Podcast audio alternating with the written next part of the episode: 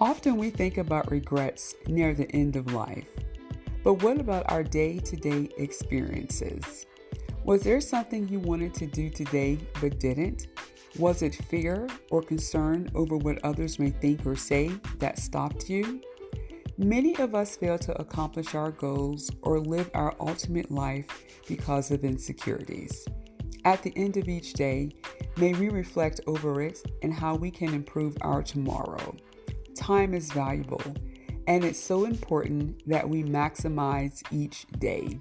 Are there changes you need to implement but are putting them off? Is there a career move you know it's time to make but are afraid of stepping out of your comfort zone?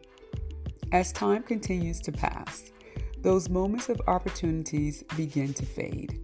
How sad it would be to look over our lives with regret knowing we could have done more, that our life should have been amazing, but we settled for a mediocre existence. I hope you are inspired to live your life without regrets. Thank you for tuning in to Life Through My Eyes by Quanteria Pearson. Please feel free to share this podcast with a friend and follow us on Instagram.